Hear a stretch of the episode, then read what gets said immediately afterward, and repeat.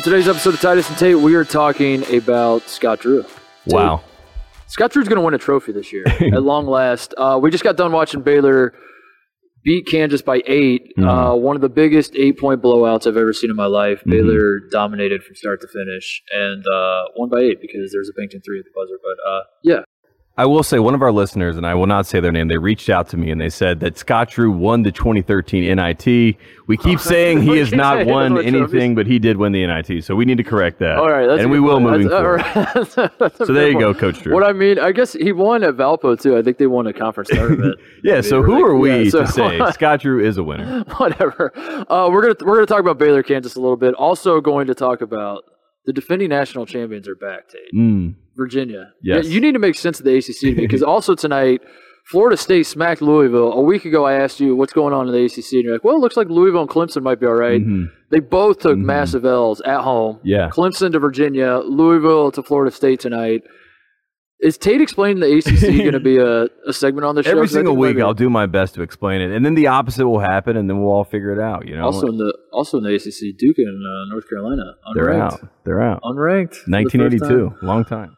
What else? Oh, the barn is magic. We're going to talk about that. We were right. We called the barn. As it turns out, Michigan might not be tier one. They might be tier 1.4, 1.3. I don't know. We'll see. We'll have to suss Mike that out. Mike DeCourcy still has him number one, though. I like that. Does he really? Yeah. It's a one seed in the bracket? Yeah, it's a one seed. Michigan, number one.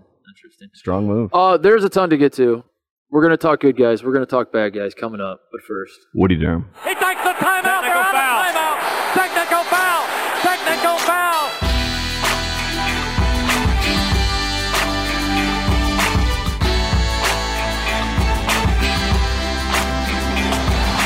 All right, before we get going here, Tate, we have to talk about what's going on and around us as we're. This is our version of the Truman Show right now. We are breaking the fourth wall. Uh-huh. We are in a studio. You and I have been staring at a computer screen of the other person talking virtually for quite some time. We've seen each other about 3 or 4 times on random weekends, when we watch football or something. But for the most part, we've been separate. But today, we're at a table together talking about basketball. What a joy. We linked up in Asheville. But, we said this on the last show. We said I thought we were going to be in the Die Hard building. As it turns out, we're not in the Die Hard building. We are in no, they would never let us. I don't want to give too much away. I saw Cletus, the football-playing robot, down in the lobby. So that was exciting for me. But we are back live in a studio. And it's very strange, Tate. I'll just say that. I'm used to looking at my computer, and as you said off the air, your face is pixelated. The audio dropped for like 2 seconds. And I'm not sure if the joke was bad or you just didn't hear it. It's that weird moment where I'm sitting there and I'm like alone. So it's good to be around people. We are not in the Die Hard building though. I just wanted to reiterate that for the people at home. We apologize. Is Die Hard 5 us? Are they up to 5 now? Is it 6? I don't know. Too many. Is it us trying to break into the Die Hard building? Is that it? Is that like the new? I think Cousin Sal did that as a bit for their show. Yeah. Sal did it. Yeah. I think it was for Lock It In though, so we're past that. We're Fox Bet Live now, so we can pull it back. All right, let's talk about what we just got done watching, which is Baylor, as I said at the top, beat Kansas in what felt like an 8-point blowout. I don't know. If you watch the game, that makes sense to say it that way. If you didn't watch the game and you check the score, you're like, how does that make any sense? Baylor jumped out to they led from start to finish, did they not? I mean, it looked early. Like Baylor was going to run away and win this thing by 30, 40 points. Like, honestly, that sounds ridiculous to say out loud, but also that's been happening a lot in college basketball this year. Like Wisconsin getting blown out at Michigan, and what are some other ones that Wisconsin blowing out Louisville. Texas went to Kansas and blew out Kansas. It felt like it was going to be one of those games where it was like a 25-30 whatever point win. It ultimately Kansas hung around, fought back, clawed back, but I think. The big takeaway point that Baylor is every bit as good as Gonzaga still resonated, right? Like that's still are you on board with that? Because that was kind of certainly at halftime, like what we saw. If you're following along on Twitter, which God bless you if you are, that seemed to be like the sentiment. Everyone's like 1A is Gonzaga, 1B is Baylor. We've known this for a while, but Baylor hasn't played quite as tough of a schedule. That's obviously going to get flipped here as Baylor gets into the meat of the Big 12 schedule. Gonzaga's playing WCC. So as Baylor starts playing these games against teams like Kansas, and they're looking every bit as good as they've looked every step of the way this season, that becomes the talking point. It's like, oh, it really is Baylor and Gonzaga versus the world. Like, it seems like we thought it was at the start of the year. Yeah, and Jay Billis at the end of the game, he starts talking about these big picture ideas for this entire season and undefeated teams. Obviously, we have 6 left. We have been doing the undefeated update. We have 6 teams that are left that are undefeated. But Gonzaga is the team that still has a chance to actually go undefeated. We all expect Baylor at some point to trip up. In this game, Kansas made a little run in the second half. They had a nice little 9-0 run, and there was, you know, that moment in time where you say, oh my God, has Scott Drew ever won anything? And then you remind yourself, yes, he won the 2013 NIT. They're going to win this game. And Jared Butler hit a big three there. Well, he hit a lot of big threes. Yeah, I mean, I think he made his first 7 in the game. Yeah. Ends up having 30 points. He hates Kansas, that guy. He always he's plays right there. They got Jared Butler. Yeah. Wow, about that. Hey, Jared. He always plays well against Kansas. He was on fire early and often in this one. Kansas, speaking of Kansas, they've lost back-to-back Big 12 games for the first time in 8 years. You know, we used to joke that we should call this Kansas's conference because they own the Big 12. I think 15 of the last 16 they have won in the Big 12. But tonight it felt like, for the first time, Baylor, I mean, they were the big brother, you know, and they were talking about Baylor's recruiting class for next year. We're talking about Scott Drew actually being a good coach. Yeah, I don't like this. I don't like that we're getting into this. This is good news for Baylor, you know, Baylor Bears fans are finally in. Texas could save us, though, because I, as I make clear on the show all the time, I cheer for content more than anything else. And it is good content that Scott Drew continues to put out, continues to have top 5 teams or teams that are every bit as good as any other team in the country, and then ultimately there's nothing to show for it. And I guess at a certain point it starts to like not be funny, and it's just like, all right, we got to get this guy a trophy. Or I don't know if we're there yet though. It's still like funny to me. It was still funny to me that Baylor had one of the best teams in the country last year and did not win the Big 12, and then the Big 12 that part wasn't really funny, that the tournament got canceled, but that basically they have nothing to show for last year.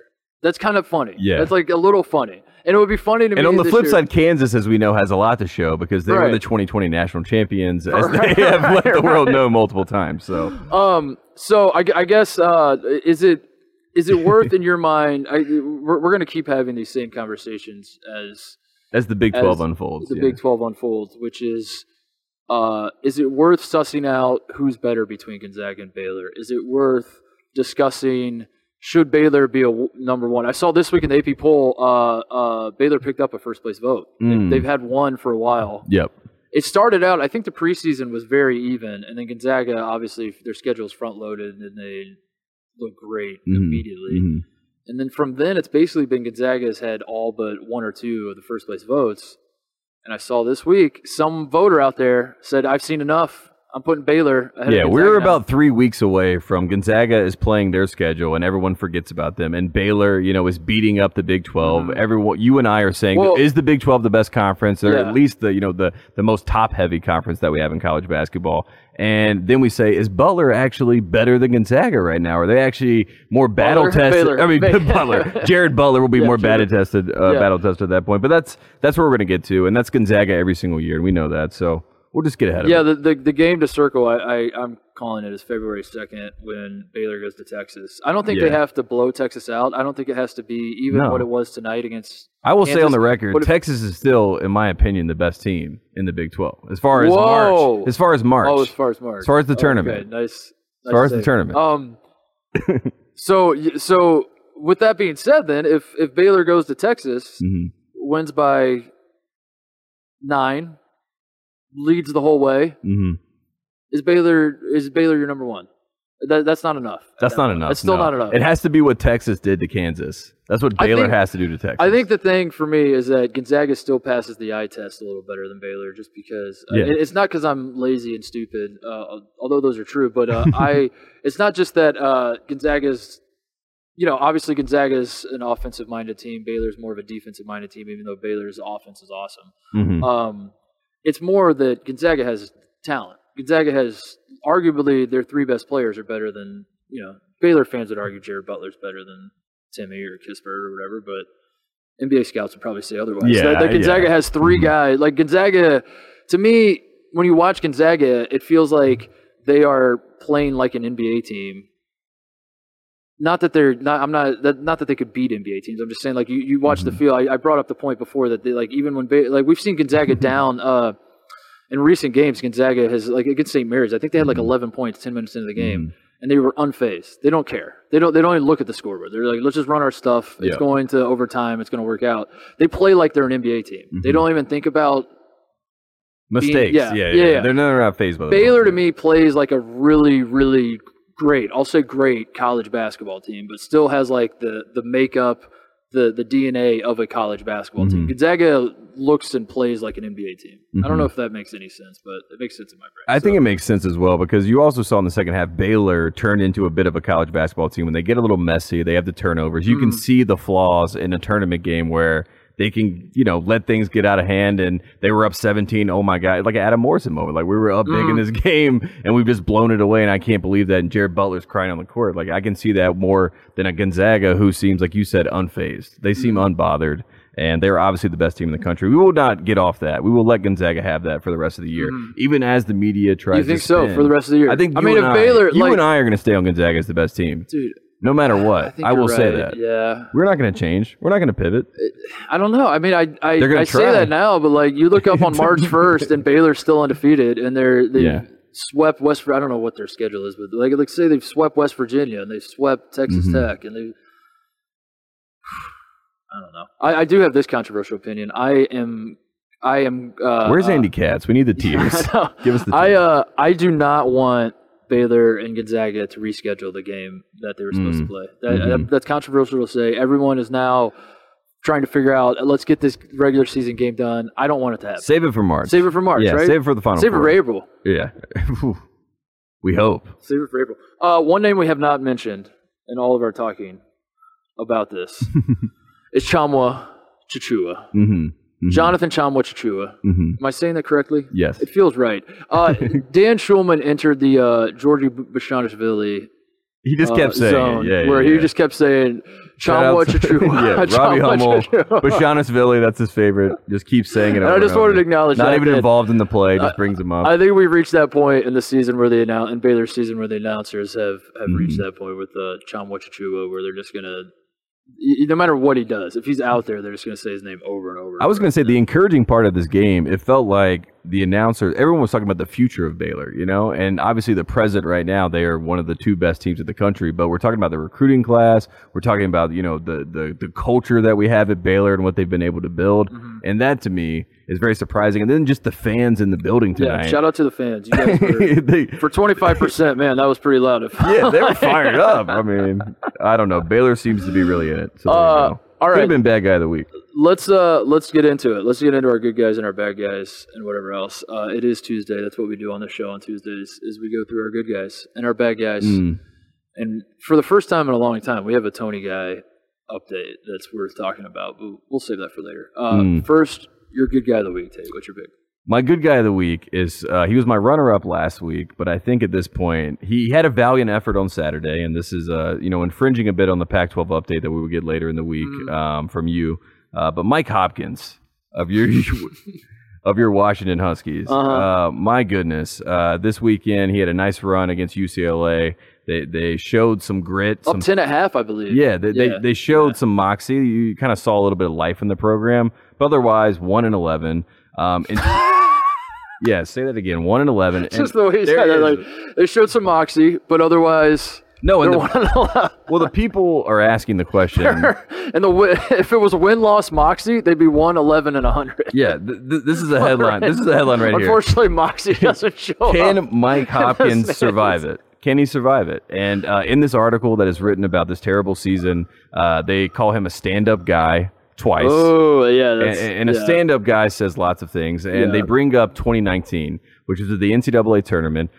They get to the NCAA tournament. They're very excited about being there. They play Utah State. They get the win. And they say, oh, my gosh, Jim Boeheim is at Syracuse. He's getting a little bit, you know, he's getting close to the end, and he loves Mike Hopkins, and Mike Hopkins loves Syracuse, and, you know, we need to lock him up here at UW. So they give him this big contract extension. He goes into the next round, plays North Carolina. They get beat, season over. And since then, it has just been a mess for Mike Hopkins. And now it's to the point where UW fans were saying, we're worried he was going to leave us. We have to lock him down. And now they're saying... what is, can we pay $12 million to buy him out? And also, again, reminding us that he is a stand-up guy and that they do love him. But right now, UW, they have some great players in the league, so maybe there's some things that you can build on. But can we get the Syracuse perspective? Our producer, Louise, is she's tied to this. She's a Syracuse grad. She's a Mike Hopkins fan. Mm-hmm. She was heartbroken that he went to Washington. Do you want Mike Hopkins back? Just give me a thumbs up or a thumbs down. Yeah, bring him back. She says, yeah, all right. Okay. So Hopkins isn't. He's not damaged goods. He's fine. Okay. But good guy of the week. This is. I made this point when we were talking about Arizona State a little while ago about West or East Coast bias and how the Pac-12. I mean, this is the reason we do a Pac-12 update on the show is because $12.2 million buyout for Mike Hopkins. My goodness. The reason we do a Pac-12 update is because the rest of the media is too scared to talk about the Pac-12. They don't want to talk about the Pac-12. Mm-hmm. And in Mick Cronin's case, he complains about this because he says, "Talk about us, damn it. We're good. Yes. We're every bit as good as every other team." But these are the instances where an East Coast bias helps because I don't think anybody realizes how bad Washington is. No, they just remember the 2019 tournament. That was the last time we had March Madness. So in that regard, Hopkins is in a good spot because like nobody, you know, that's the joy of being in the Pac-12 is when you're laying stinkers, nobody cares. He won back-to-back Pac-12 Coach of the Year awards. It turned quickly. Just focus on that, and that's why he's a good guy of the week. My good guy pick is this was pretty obvious to me, so I'm not even going to try to dress it up. I'm just going to dive straight in. It's Juwan Howard. Oh. It was very obviously Juwan Howard because Juwan Howard, there's a lot of different prongs to this pick for me. Number one, he made us look stupid. We Andy Katz came on the show. We said Texas still is better than Michigan, Andy. You're out of your mind. And then immediately Michigan stomps Wisconsin. Texas loses at home to Texas Tech. You and I are looking at each other like, has the game passed us by? Has being a talking head about college basketball passed us by? We're like, should we retire? Should we hang it up? And then I don't know. In the back of my mind, it was like I don't need to belabor it. But all this time we've been talking about Michigan, all we've been saying is just like they are very good. They will continue to be very good. Losing at the barn does not make them bad. They're still a very, very good team, but there's a reason we wait until teams leave their home arena before we get excited about them. Yep. There's a reason. 100%. And also there's so there's that part of it is that Juwan Howard, like I was, if Michigan goes into Minnesota, beats Minnesota by 20, boy, I might not be here today. The real question is, could the Timberwolves win at the barn? This was my other point. This is why Juwan Howard's also a good guy because the mystique of the barn. He knew what he had to do when he went in there. It's a 25-point home court advantage, we think. He knew that there is a mystique around the barn. He knew that if I bring my Michigan Wolverines, we're undefeated in here, and I kick Minnesota's ass, the barn is dead. Yep. The barn mystique is over. That did not happen. I forget who was calling the game, but they kept saying, it might have been Dockich or something, but he kept saying over and over, like, it's a shame there aren't fans here because this place would be absolutely nuts. It'd be going crazy. And building into the mystique of like there's something special happening at the barn. Outside of the barn, no. Minnesota's 0-4. But in the barn, they are now 11-0. They've beaten anybody, Iowa, everybody. Michigan. They blew out Michigan State. They blew out Ohio State. Yep. So that's my reason Juwan Howard is good guy of the week. Michigan also had 20 turnovers in this game. Dickinson could have been good guy of the week, honestly, because he 10 days earlier – the matchup between Liam Robbins and Hunter Dickinson. Dickinson destroyed Robbins in Chrysler Center. 10 days later, Robbins destroys Dickinson. So, yeah, makes sense of that for me, Tate. But it's also the barn, so it makes no sense because you throw that in, and it's a variable that we can't really understand. But we also called this on Thursday because Michigan had reached the mountaintop as far as public PR. Everyone had finally got on the bandwagon. Everyone had finally coronated this team and said, you guys are for real. Andy Katz, I'm sure, lifted them up to the tier, and then everyone celebrated. And you and I said, this is the time that every single college team does what a college team, you know, is expected to do. They read the headlines, they get the coronation, and they say, we're good. And we're playing Minnesota, it'll be all right. It's just Minnesota, but they don't factor in the barn, and they get blown out. And it's good for Michigan. I think they needed this. I think they'll be fine, obviously. Michigan's still going to win the Big Ten. Yeah. They're still definitely going to win the Big Ten. I don't think this is all signs point cause for alarm or anything like that, but it is. But it was funny. Like once they got the chip off their shoulder, once they finally got there, they do take the L. What do we do about Minnesota, man? Like, I mean, it makes no sense. You want to talk about content? Like if Minnesota goes undefeated and destroys everybody they play at the barn and loses literally every game outside the barn. That's hilarious. Yeah, and they're an 11 seed because we know when they go to Indianapolis, they are going to be the team that loses not at home.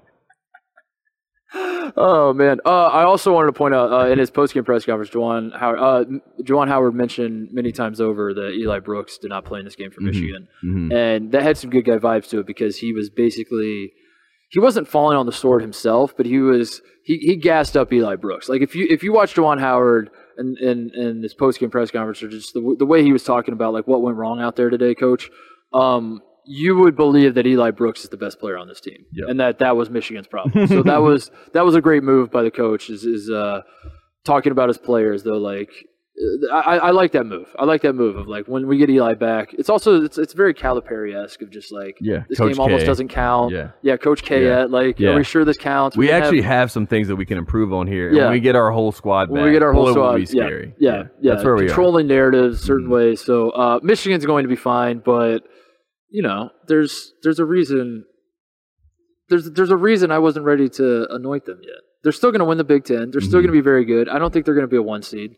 But whatever. I think Villanova and Baylor and Gonzaga have the 1 seeds locked up, and then I think from there, it's probably going to be the second best Big 12 team. Villanova is back. They Jay Wright just had a Zoom call today and said everyone is cleared. COVID testing. They play tomorrow, or they play today if you're listening. Yeah, Tuesday, right? They play Seton Hall. So here we go. On FS1. We can finally see Villanova. They haven't played, dude, in like a month. Yeah, it literally has been, I think, 3 or 4 weeks at this point. So that's where we are. That's crazy. Good guy of the week, though, Juwan Howard. All right, who's your pick for bad guy? Bad guy of the week, he has had quite a season, and I will say that because you and I saw him in Asheville. We watched his team, and we were a little uninspired. He did not really move the meter for us. I'm, of course, talking about bad guy of the week, Nate Oates, a.k.a. Nate Goats. That's what the kids are calling him at Alabama because all the 5 stars love him.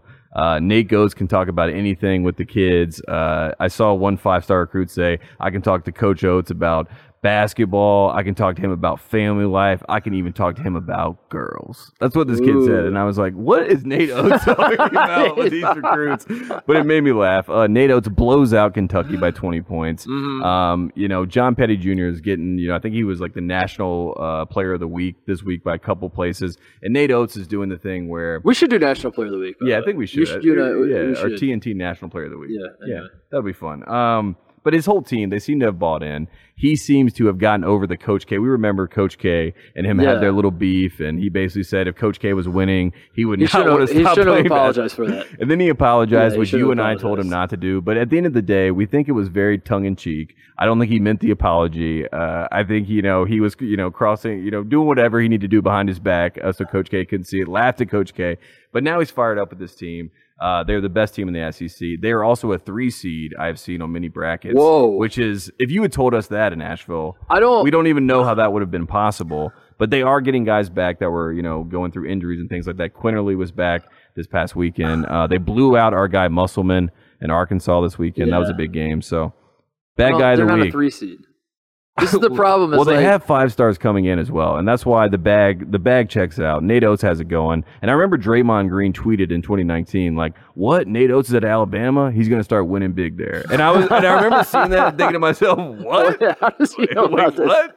Like, what does Draymond know about Nate Oates?" But he was right. Did you see? So give him credit for that. Did you see that? I think he said at least they apparently were playing LSU coming up, Alabama, and I believe this is. No, this is beef because LSU is the Alabama fans, which is pretty awesome. So the Alabama basketball fans are on a moral high ground because they think that Will Wade is a gangster. I was on the message boards, the Alabama basketball message boards, and they were talking about how much of a cheater Will Wade is, and he's a gangster, and watch the scheme. Have you seen the scheme? Go see the scheme. And it was awesome because it was like Nate Oates is the moral, compass, and these basketball fans are like, we just love our coach. Meanwhile, he's bringing in 5 stars. Right. And he and Will Wade are competing against each other. Meanwhile. But that's going to be a showdown. And LSU's, they're a really solid offense. So Alabama fans. Like complaining about guys cheating when Nick Saban's won how many national titles? No, we love it. I think Nate Oates said, if I saw this correctly, and I'm just trying to piece together like headlines I saw or whatever, I think he took a shot at LSU and said something along the lines of like, the pandemic, the situation with the fans and the pandemic is weird for everybody. But for LSU, it's like basically their home court already. It's like when we play there, it's going to feel like a normal game in Baton Rouge. It was paraphrasing his comments on and that's what we mean by bad guy of the week, because Nate Oates, I remember ESPN, they were playing Tennessee and they got his name wrong. They spelled his name wrong and they got his picture wrong. Like they spelled O-A-T-E-S and they put the wrong Nate Oates as Nate Oates. And this was like 2 weeks ago. And I thought to myself, man, Nate Oates is going to be fired up about that. And I think it's actually good for him. Yeah, I think he created an Andy Enfield situation where like nobody knows what you're up to, or that's the kids love you. They're like, Coach Oates can talk about anything. Talk about girls. He talks to me about girls. Bad guy of the week. My bad guy of the week pick is from a program that knows a lot about the bag. In fact, was very heavily involved in the FBI stuff, and as we thought coming into the season, has a postseason ban this year. As we now know, not the case. Not the case. They're kicking the can down the road. Yep. My pick is Mike Boynton, the head coach of the Oklahoma State Cowboys. Love it. A little different kind of bad guy. We are bandwagon fans. We are bandwagon fans. I'm still very much on the bandwagon. Yes. Oklahoma State. Just making that point. What tier in the Big 12 is Oklahoma State? Tier 2. I think Baylor's 1. Texas is 1. Tier 2. Tier 2 is fair. Tier 2 is fair. With Kansas, is Tier 2. I think Kansas was Tier 1, and then they fell to Tier 2 today. Tonight. Okay. Fell through the cracks. I'll have to talk to Andy on Friday. Mike Boynton, though, gave a scholarship to D. Mitchell, a walk-on. I love this. Crazy story. The kid, his mom apparently got laid off or lost her job somehow when the pandemic started. And to help out his mom and himself and make ends meet, he's a walk-on. He's paying his own way to school. He picked up a 40-hour job, Tate, 40 hours a week, working at Walmart. This story came on my radar like a month ago when I started talking about the scholarship that I'm doing. And I said, we're doing it again this year, which, by the way, we're doing the scholarship again. So anybody listening, if you are a walk-on, you know a walk-on, clubtrillionfoundation.org/apply is where you apply. But someone sent me this. I'm like, hey, man, you should pick this guy. And I was like, I would if I had any say in it, but like I was reading the article. I was like, this is insane. A kid works at Walmart. Like, it's already hard enough playing basketball and taking classes. But then to have a full-time job.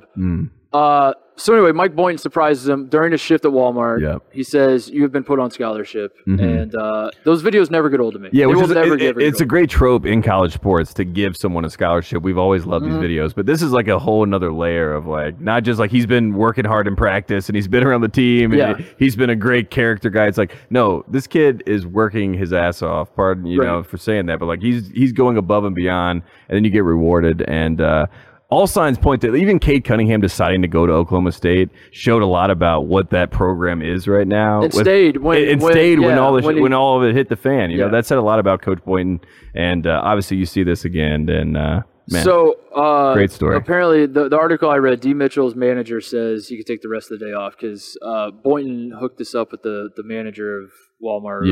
Hey, I want to come in during the shift break. I want to give him the scholarship.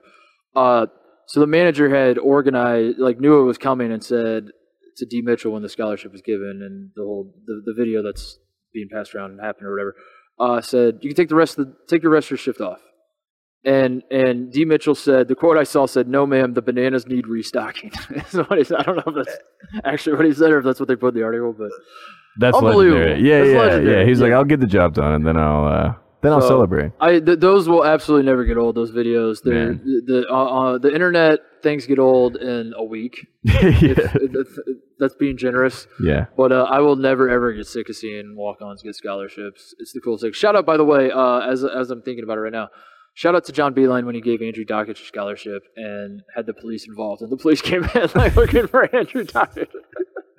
There's a lot of different ways to do it. There are different ways of doing it. And John Beilein was like, all right, so I want you to take this baton, stick it up in his neck. He's like, scare him into a scholarship. Jesus, anyway. It's a great time in the Big Ten. All right, let's take a break. We'll come back. We're going to talk about Tony Guy. We're going to talk about Cal's guys. Yeah, Cal's guy. Cal had a tough week. Yeah, there's a lot left to get to right after this. Quick break to get a word from our sponsor, Raycon. Every new year, all you hear is new year, new me. That usually means you'll be picking up better habits or trying new things. And if you do take up a new hobby, it's even better when you have amazing audio that will make the experience even better. That's why I recommend a wireless earbuds from Raycon. Whether it's following along to directions in the kitchen, binging an audiobook, or powering through a new workout with a pumped-up playlist in your ear, a pair of Raycons can make any activity easier and a better time.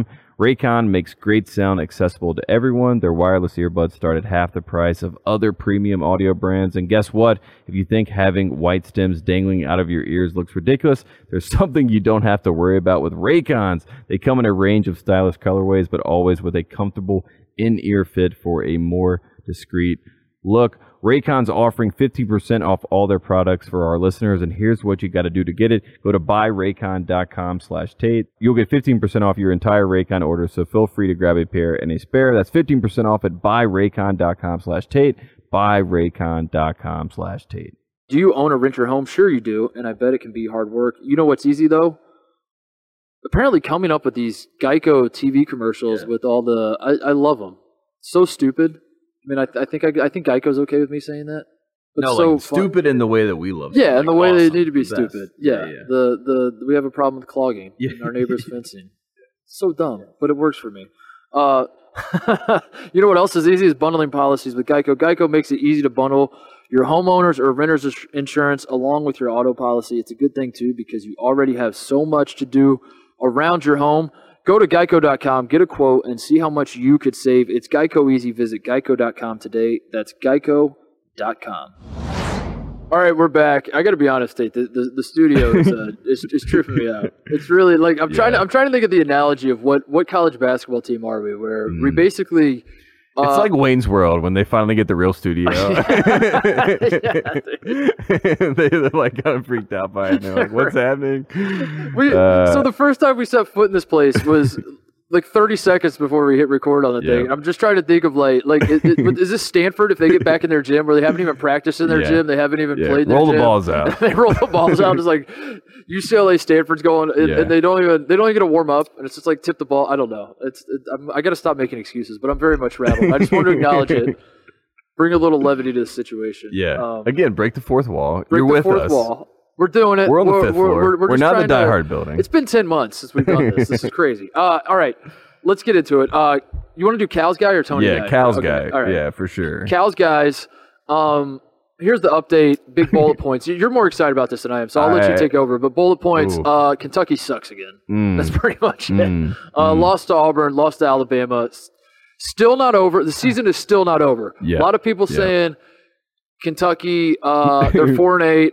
They're not even the best 4-8 team in the country because Notre Dame is also 4-8. Remember when they beat Florida on the road by 20? That's what they're saying. Remember that? Yeah. Notre Dame is also 4-8 and beat Kentucky, so technically Kentucky is not even the best 4-8 team in the country. Wow. That's not where you want to be. But if they win out, Tate, I'm not even talking about winning the SEC tournament. If they win the SEC tournament, obviously they're in automatically. But if they win out in the regular season, because they got Tennessee twice, they still have Texas on the schedule. Yep. They still have Alabama. Yep. It's not over yet. Yep. It's not. They have Alabama again. I think they play Missouri still. There's a lot of good wins are out there. If Kentucky, if they're entering the SEC tournament with 8 losses, they're still in business. So let's not hit the eject button yet. It was just a week ago. All they have to do is win out. It was just a week ago that you and I on Zoom chatted, and we said Kentucky's undefeated. In the SEC, we qualified, but we also said undefeated at large because Coach Cal basically had said, we have Keon Brooks back. Right. We are back. We're a different team. Yeah, we are a different team. Everything that you've seen before, eject it, throw it away. It's done. And then this week, he just had a week. So basically, heart is the word. This is the word of the week for John Calipari. And he said, and I quote, "I want to win every game I coach, but the other side of it is I'm not trying to take anybody's heart away." And, of course, he's talking about Olivier Sarr and he's talking about BJ Boston, guys that have struggled, BJ Boston especially. And Coach Calipari obviously has some sort of reasoning behind his decision not to take them out of the starting lineup and pull them out of games. And then he doubled down on this. People, you know, questioned these quotes, and they said, but Coach Cal, why?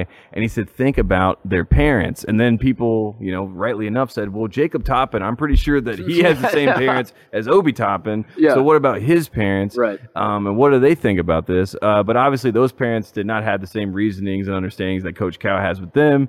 And it's a whole mess. And all the Kentucky fans are like, think about my parents who have been watching Kentucky basketball their whole life and have never seen a team this bad. What if it was your son, is what Calipari said to the reporter about the benching. And right now, there's some, obviously, you know, Big Blue Nation is unhinged. They are, everyone's pointing fingers. No one knows what to do.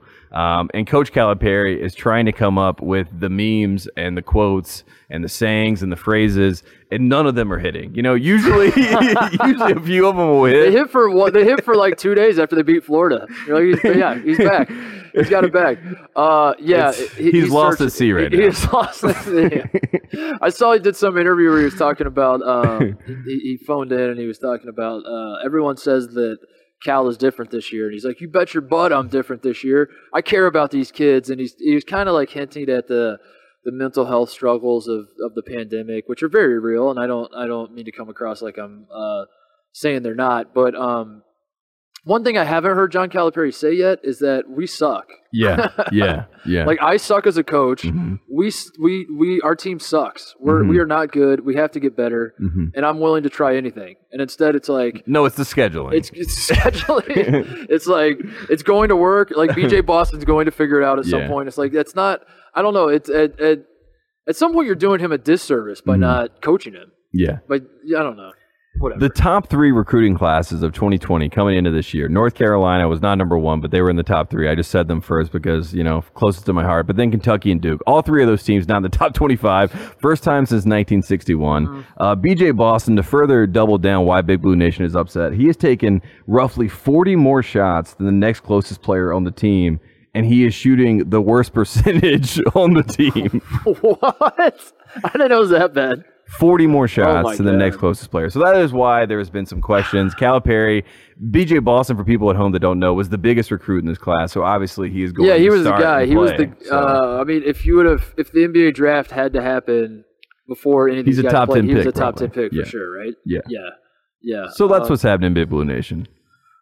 It's a mess. Meanwhile, while we're on the topic of Cal's guys, you brought up Washington and Hopkins earlier. Quad A Green, 25 points against UCLA. We're getting closer. I mean, Quad A Green is literally every single day trying to answer the bell for John Calipari. And I feel like if he does have a 30-point game, even if Kentucky loses, it gets blown out, Cal goes to the press conference and says, what did I tell you guys? Never forget when Charles Matthews was killing it for Michigan. And Cal, I'll never forget. Like, that's my guy. He probably only tweeted one time, but I saw one tweet where he's like, my guy, Charles Matthews. I was like, hold on, what? This guy just transferred. Anyway, shout out Joe Burrow. Do you think we get a shout out Ohio State Buckeye Joe Burrow? Do we get a Johnny Juzang tweet at some point this year? Juzang, love Johnny's game, looking great for UCLA. I'm surprised he didn't give Cal wasn't live tweeting the UCLA Washington game and breaking down Quaddy versus Johnny. I had this as well. You're talking about Big Blue Nation and they're in a tizzy. They're losing their minds. They're trying to find ways to vocalize it. What better way to do it than to turn to Twitter and harass your head coach's daughter. Is that what they were doing? Well, I don't know. I'm basing it off of this. I saw Aaron Calipari. She's the doctor. Oh, wow. So not Megan, Aaron. Okay. Yeah, she's the doctor. Calipari. Dr. Cal.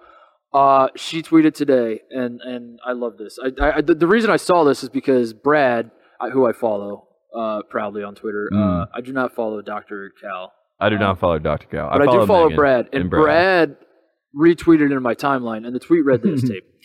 Also, stop tweeting at me that you don't respect my dad anymore. I never respected your dad in the first place. That's what I'm talking about, Brad. Yeah. That's respect. That's for the family. So that's good to hear. Calipari is ready to fight. Listen. Drake texted him afterwards and said, keep the family close. Good to see you, Brad. Love you, bro. No, Drake retweeted Dr. Cal and put, that's facts. Prayer hands. But the lead into this was she said, anyone who thinks, and she tagged her dad, anyone who thinks my dad doesn't care about winning games is out of their mind. Also, stop tweeting at me that you don't respect my dad anymore. I never. What a weird thing to do, to tweet at Cal's kids to get his. I mean, because at the end of the day, Cal's kids are the ones that are playing on the court. Yeah. So maybe there's some confusion. Like when Cal's talking about his kids, they think that he's talking about like his actual kids. So they're like, I got to yell at them to play harder. And it's is Dr. Calipari one of Cal's guys? Or just a kid or a guy? Who knows? Man, what a year! I wish we had the Calcast. This was the year for the Calcast. You mentioned it earlier. Duke, UNC, Kentucky, all unranked. Yeah, blue bloods. Are they dying? Kansas did not look great against Baylor tonight. Yeah, this wasn't a surprise coming into the season. This was one of the big themes I had on big bullet points. Yep. If you will, that the blue bloods. I didn't think a single blue blood was going to be better than they were last year, except for North Carolina. And the only reason they were going to be better is because they were so bad last year. How could they be worse? Yeah. So this isn't exactly a surprise. Does it mean anything moving forward, though, Tate? I think that's the question. That's the question. Yeah. Cal, like people are selling all their Cal stock. Coach K is long in the tooth, certainly, but he's also a cyborg, so he might be around forever. Roy is starting to show signs of, is it worth it? I don't know. As I sit here right now, as a North Carolina, as a blue blooder myself, I will say I think that the panic button is being pressed at Kentucky too soon. So I think now everyone's... Fournade's not a reason to panic. No. You're talking long-term. Program. I think they're saying, like, get us out of this lifetime contract right now. Like, what is the buyout? Is it $12.2 million? Because Big Blue Nation will find that money. That's what they're thinking.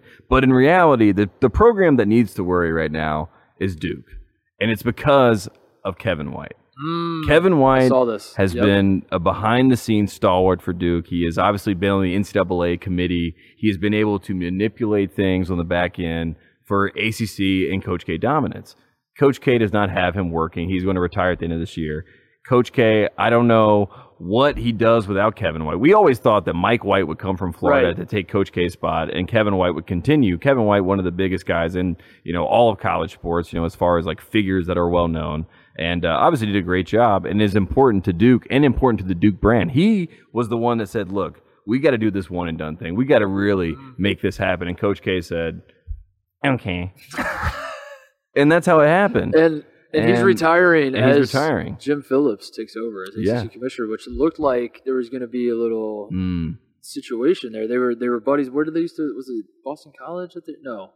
I forget. Notre Dame. Yeah, and then Bubba Cunningham also was at Notre Dame. Yeah, and there was a little, you're starting to read the tea leaves. You're like, is this going to benefit them? As it turns out, no.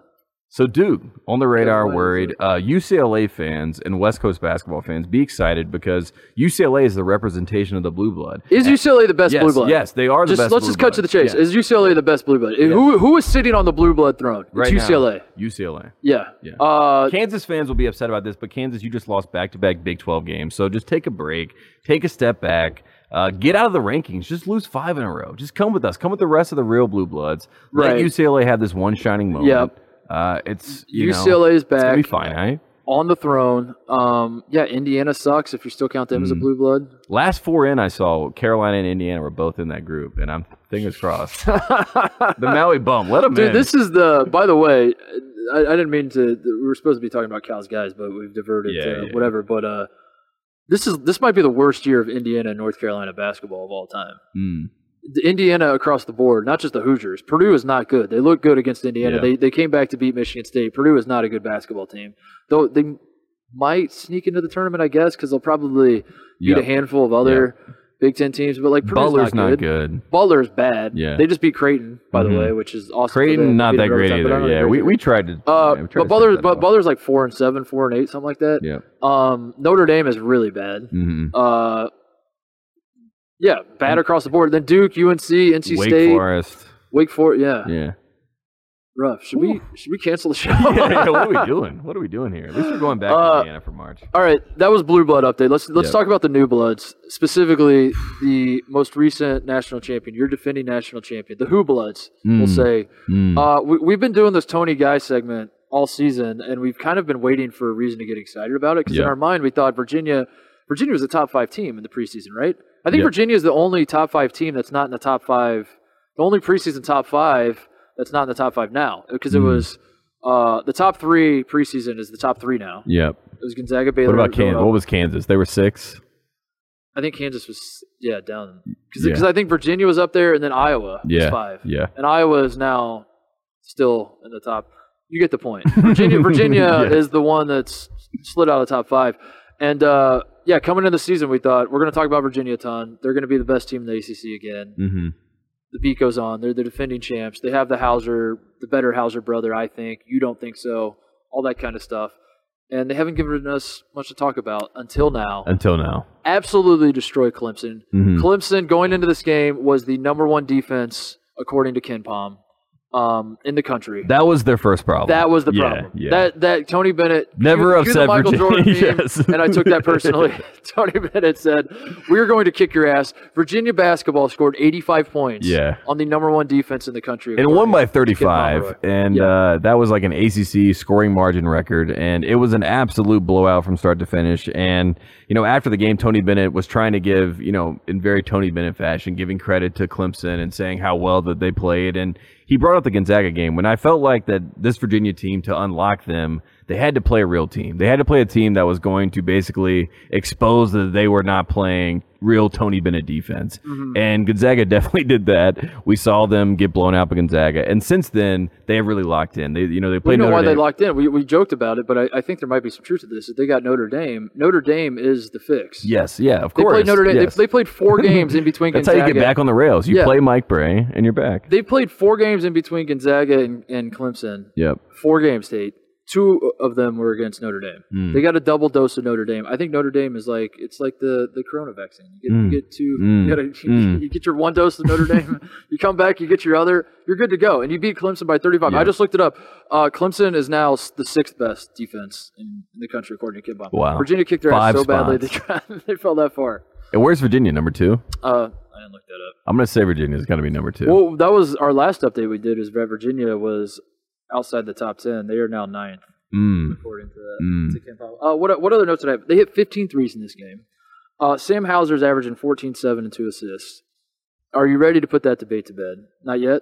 Not yet. All right. Not yet. I have to see Sam Hauser suffocate North Carolina with the pack line defense and beat them, and then I will say, yeah, this Virginia team's really good, because I'm not stupid. I will talk myself a million different ways as to why Virginia is not as good, you know, as they usually are, until it happens to me, you know, I will see what happens. Make sense of the ACC for me, because let's use this as a jumping off point to discuss Florida State, who, I mean, my God, everyone covering that game tonight for ESPN could not keep it in their pants talking about Florida State. Like Seth Greenberg and LaFonso Ellis, they're going to halftime and post-game shows, and they're like, that is a Final Four team. And they're like, all right, let's see where Joe Lunardi has and an 8 seed. He's like, I don't care. That's a Final Four team. Mm-hmm. And then they're doing like and then they like back off, and then the next time you see Seth Greenberg, he's like, that is an Elite 8 team. Yeah.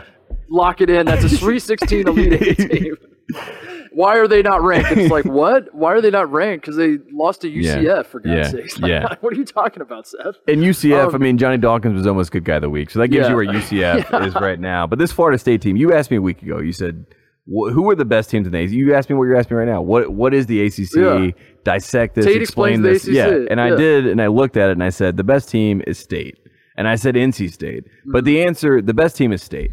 And it could be Florida State, it can be NC State, it can be Virginia Tech, which is the state school in Virginia in my mind. So those 3 teams are the best that you have in the ACC. Okay. Virginia Tech is probably the scrappiest team. If I was, you know, in March, I would not want to play them as a 4 or 5 seed, right? If you're a 1 seed, you don't want to play Virginia Tech. They have Cohn, they have Visa Beattie, all these guys. And Mike Young is a really good coach. And I think that you and I kind of joked about him being Mr. November. He's actually legitimate, you know, and we saw him at Maui last year. So Virginia Tech, give them their kudos.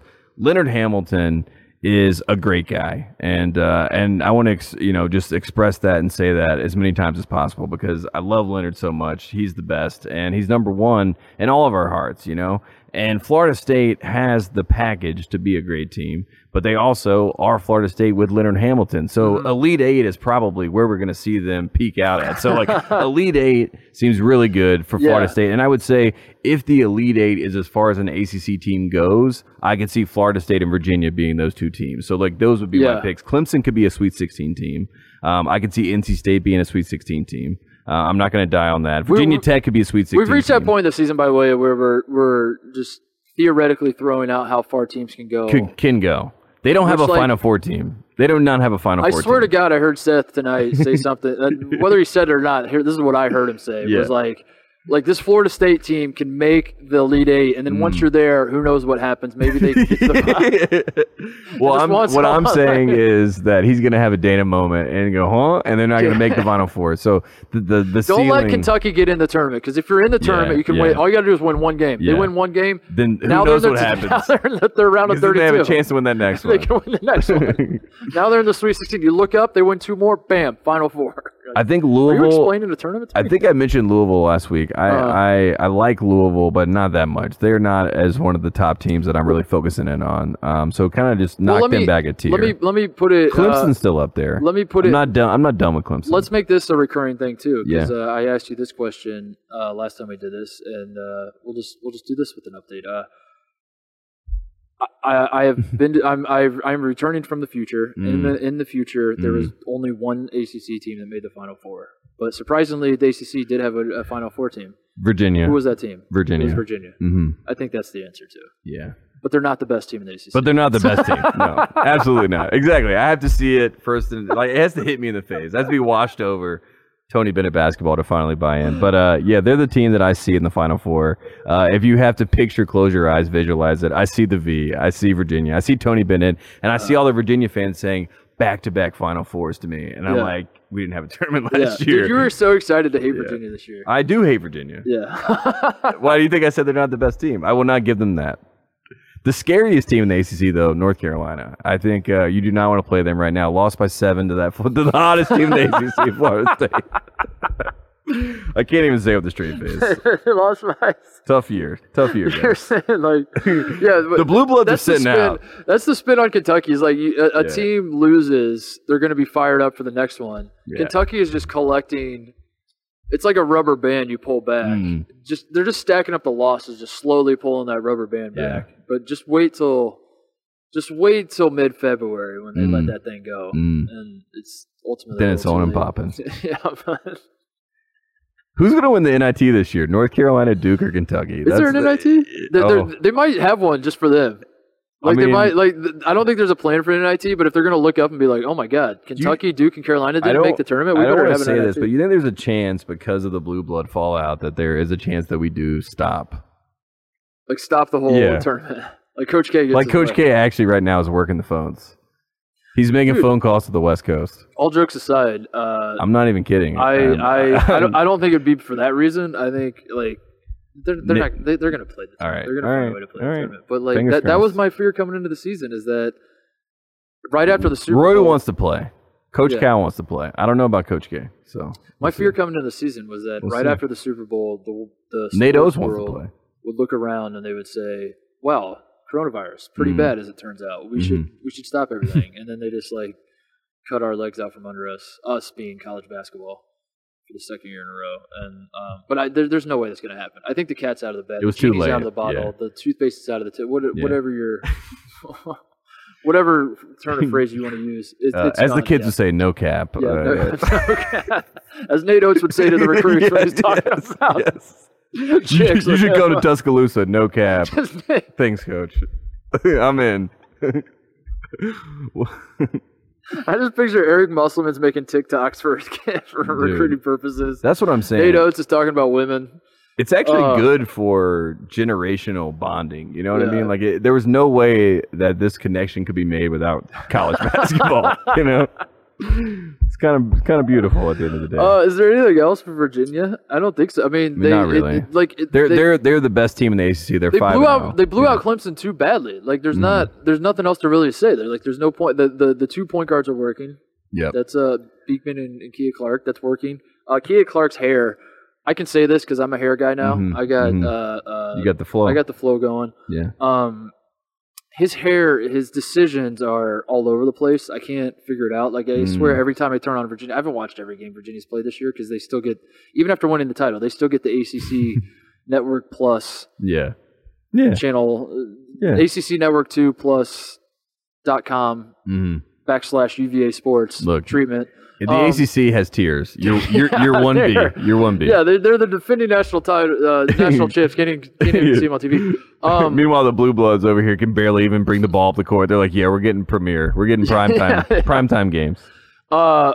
So I haven't seen it every game, but Kia Clark's, his hair is, I swear, every time I see him play, he's got something different going on. I like some more than others, but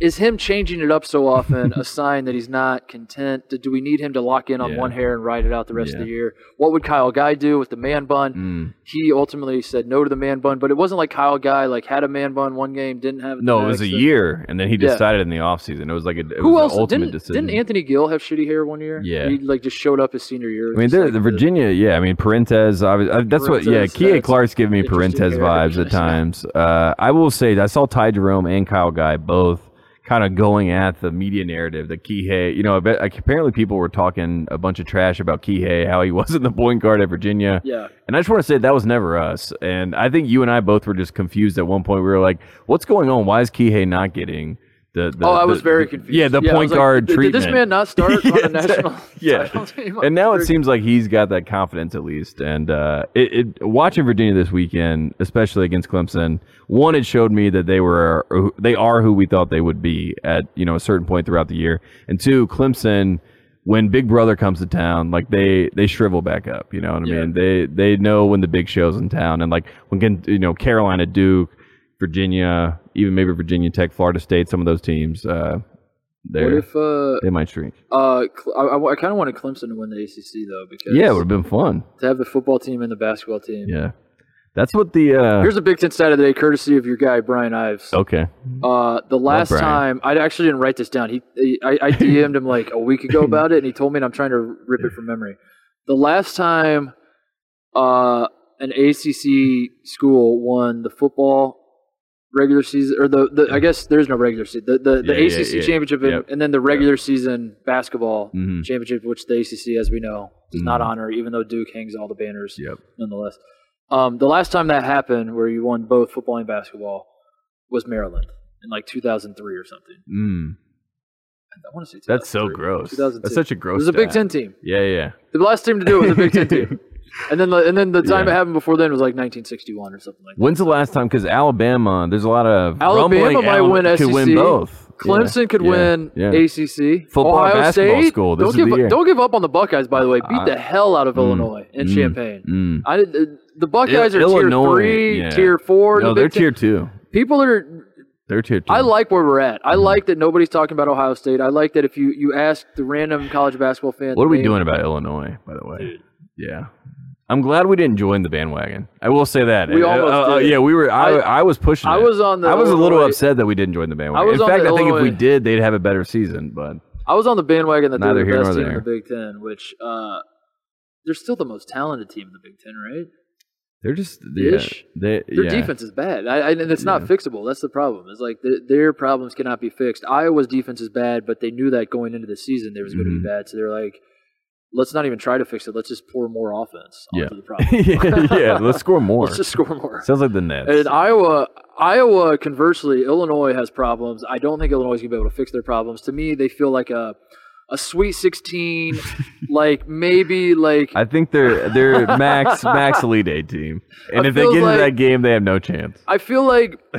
Maybe a Sweet 16. Maybe they play the last game of the Sweet 16 round on Sunday. I can't get... Or on Friday, I mean. Can't get behind someone tweeting at us or reaching out to us and saying, remember when you said Illinois was only a Sweet 16 team when they're in the Elite 8? We're just kidding. We're just kidding. No, conversely, Iowa... So Illinois has been having problems. Wisconsin has been a little up and down, but people still believe in them just because you want to talk to I believe in Wisconsin. I kind of do, too. Yeah. They do feel too old. I think Wisconsin might be the first team in college basketball history that's too old. That's awesome that they're too old. I think they've adopted Mike Bray's get old, stay old thing. I think next year they'll be too old when they come back. Dude. That'll be the year. Mike Bray became, the get old, stay old thing became popular. People loved it. They're like, that's a great idea. And then Villanova has, for example, tried to copy that idea of building guys and North Carolina's doing it. A lot of programs are doing it. Everyone's doing it except for Coach Cal. And I think Wisconsin went a little too far and said, let's get really old. And I think that might be a problem. They need to do some load management. I think Wisconsin's going to be the first load management team we've ever seen in college basketball. They're asking players to leave. Please leave the program. But anyway, what was the point I was making? Oh, I believe in Iowa. That's what that was where I was going with all that. Yeah, is that Iowa is legitimately very good. As a reminder, Iowa has lost 2 games. One was against Gonzaga, who is the best team in the country by far, and has been. I don't know. It's not, by far, I'm saying by far. I'm not saying. I'm sticking to Baylor fans by far. Baylor fans, I'm still saying Gonzaga is better, but not by far. I'm saying Baylor fans. Scott Drew won the 2013 NIT. You know that. I know that. America knows that. Don't you worry about it. Iowa's 2 losses were Gonzaga, and then Minnesota at the barn in overtime, which I would argue are the 2 best teams in college basketball we maybe have ever seen, ever. Is Minnesota at the barn and Gonzaga. Can we say this? Luka Garza, National Player of the Year. It's done. It's done. Lock it in. Right, lock it in. I think last year you and I obviously were in the beef with Obi Toppin versus Luka Garza, and we came in this year with an open heart and an open mind, and we said we want to be a part of the Iowa Luka Garza run. And we haven't had the chance to promote it as much as we would like because he just shored it up from the start. He was like, I am the best player in college basketball. Look at these stats. I am done. So just want to say that. He is the National Player of the Year. The only way it's not Luka Garza, in a cruel twist of fate, is if the whole Gonzaga team wins National Player of the Year. The team. The starting 5 wins National Player of the Year. Iowa did it in the Maui Invitational once upon a time. And then it comes back to curse Iowa, or now you're on the losing end of it. That's the National Player of the Year is the Gonzaga Bulldogs. Yeah. And it's the first time that a team is arguing against teamwork. They're like, give it to our guy. Yeah. It's not because of the team. It's no, who would even be? I haven't even really, to be honest with you, I haven't even stopped to like think about who would even be second. Jared Butler after tonight, maybe. I guess. I mean, he's an All-American. He's going to be a first-team All-American for sure. Suggs and Kisper. And this was probably his honestly, his Heisman game or Naismith game, whatever you want to call it. He had 30 points tonight and was like unbelievable. So maybe gut reaction. I don't know if I believe this, but I also don't care enough to talk myself out of it. My first-team All-Americans are Luka Garza, Jared Butler, and 3 Gonzaga players. Yeah, right that's pretty good. That's a pretty good 5. Honestly. Yeah. Yeah. I don't expect that to happen. Gonzaga's not going to get 3 on the All-American team, but.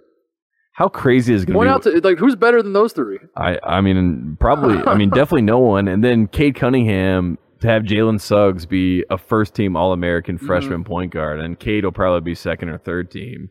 That's pretty crazy. If you had said that at the beginning of the year that Jalen Suggs would be the first-team All-American point guard, or there would be a freshman All-American point guard, everyone would have said Cade. The fact that it's Suggs, that's pretty shocking. So, what else? Is that it? Shout-outs, closeouts? Yeah, shout-outs. Get this thing over with. What do you got? Shout out to just one, the NFL for entertaining me this weekend, and for the fact that we have 4 real quarterbacks in the NFC and AFC championship games. This is like, I just want to shout out the fact that like I'm excited to watch this all play out for quite some time. There has been some moments where you have like a Blake Bortles. Very company AFC, man of you, by the way. I mean, I'm just saying I'm watching the football. I used to cover the football. Now I just watch it. I watch the football. Put that on a t-shirt. I enjoy it. It's been great. It was a great weekend. Tom Brady winning was so fun because I see the writing on the wall of what's ahead, which is Aaron Rodgers just owning him, and then Tom Brady having this weird complex of like, am I the GOAT? Because this guy who's my contemporary just beat the hell out of me. Yeah. And I'm ready for that moment this weekend, so that'll be fun. And I love the Bills. I think Josh Allen and the Bills are a lot of fun. I think that's America's team. We asked that during the year, early on during the offseason, who's America's team? Buffalo. It's the Bills. Yeah. Not the Browns, unfortunately. I have a confession. Nobody's listening this late into the podcast. Yeah, it's too late. I do love Aaron Rodgers with all my heart. And, I've never disliked Aaron Rodgers. I hated the man for a long time. I was a Vikings fan for a little while. Yeah. And then, is that because of Randy Moss? Chris Carter, right, because of Butch Carter. But my God, he's so fun to watch. It's so fun to watch how little he cares. Like the funny thing about Aaron Rodgers to me is the way people talk about quarterbacks, and the best quarterbacks of all time are just like film nerds, and they're just locked themselves in. And I guess maybe I'm biased because I grew up in Indianapolis, so I just heard all these stories about Peyton Manning. My idea of Peyton Manning is he's locking himself in a film room for 90 hours a week. Yeah. And the game is won in the film room for Peyton Manning. Like he's just studying, and it's a different. It's 5D chess he's playing out there and all that kind of stuff. Aaron Rodgers, I'm sure, watches film. Obviously, I'm sure he breaks it down. I'm sure he's very cerebral. This man looks like he just shows up and just like It's very backyard around. Football. Very backyard football, but not in a Brett Favre like reckless way. No. Just in like a I am way too talented to watch the film. I have better use of my time than to watch film this week. It's kind of like the older kid in the neighborhood that goes and plays with and he's like, I'll be all-time quarterback. He's like just slinging darts around, and you're just like, man, this is unbelievable. Dude. It's so crazy. So I love watching him for that reason. It's because it's the way people talk about being a quarterback in the NFL is like, it's harder than brain surgery. It's harder than rocket science. And Aaron Rodgers refutes all of the way people talk about it. He takes all of that talk and just shoves it back in people's faces. Like, this is the easiest thing I've ever done in my life. I will say that's my favorite thing about Stephen Curry as well, because it's the same kind of vibe where it's like all these people want to tell you how it is, and then you see it and you're like, but that guy seems like he's just playing pickup basketball and he's having a great time and he's not thinking about it. He's just having fun. Remember when we found out Steph Curry did a master class where he teaches people how to shoot? And I didn't actually, we never actually watched it, but I imagine Steph Curry's master class is just like, just fucking make the shot. Like, what are you? So here's how I do it. I flick your wrist. I take the ball. Yeah. I make the shot. Guide hand. That's how I feel like Aaron Rodgers is too. Is like if he did a masterclass on how to play quarterback, he's like, so here's what you do: you drop back, you find the open guy, and you throw him the fucking football. And that's it. Game over. Touchdown. It's a 10-second masterclass. Now pay me. I want to shout out. We maybe should have led the show with this.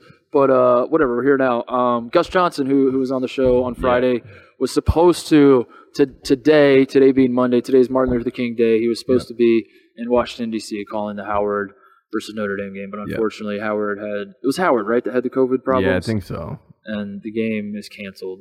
And that's a bummer. That's a huge bummer because it meant so much to him. And it would have been fun to watch. I think it would have actually been a good game. And that sucks. I woke up today fired up for that game, and obviously found out about all the complications, and it wasn't going to happen. And we're going to get it next year, which is good news. Gus will be calling that game, hopefully, and we'll still get the moment. But like you said, he was great on the show. It was one of those bucket list moments for us, and college basketball is heating up. You and I are back in the studio. I can't believe it's real life, and I can't wait to watch games. This is the time of year. Yeah, this is the time of year where we traditionally are down on college basketball, and we're just like, man, just get us to the tournament and all that. We're close. I don't really have that feeling right now. No. I'm along for the ride. 6 undefeated teams. Let's do it. It is weird. It's been a weird year. It's weird that Villanova hasn't played for a month. It's been hard to follow certain teams like games getting postponed and moved around and all of that. It's weird also in the sense of if Florida State is in fact the best team in the ACC, in your mind you're like, they must be a 1 seed in the tournament. They got to be national, but they're not. They're a 3 seed, And it's weird because it really is just like Gonzaga, the Big 12, the Big 10, and Villanova. And that seems to be it. That seems to be all that matters right now. So you want to talk yourself into some SEC teams and some ACC teams, but at the same time, I don't know. But then it's a long season. Maybe Alabama will come around. March is far away. And March is far away, So Kentucky. But it's been weird. I'm not saying that's set in stone. I'm just saying the way it's progressed so far has been weird in that regard. We're we're almost talking ourselves into – are we talking ourselves into Alabama being good, or is Alabama actually good? Yep. Is UCLA actually good? I don't know. Who the hell knows? If Chris Smith was healthy, I would say yes. Who the hell knows? Yeah. So anyway – I'm excited to be back in studio. This is going to be fun. Yeah. This feels like I was on the own deck circle and had a donut on my bat, and I just got in and I'm like, we had to get our first one out of the way. Yeah, it's nice. It feels like a breath of fresh air, relief, and let's do it. All right, we'll be back on Friday. Thanks for listening. See you guys.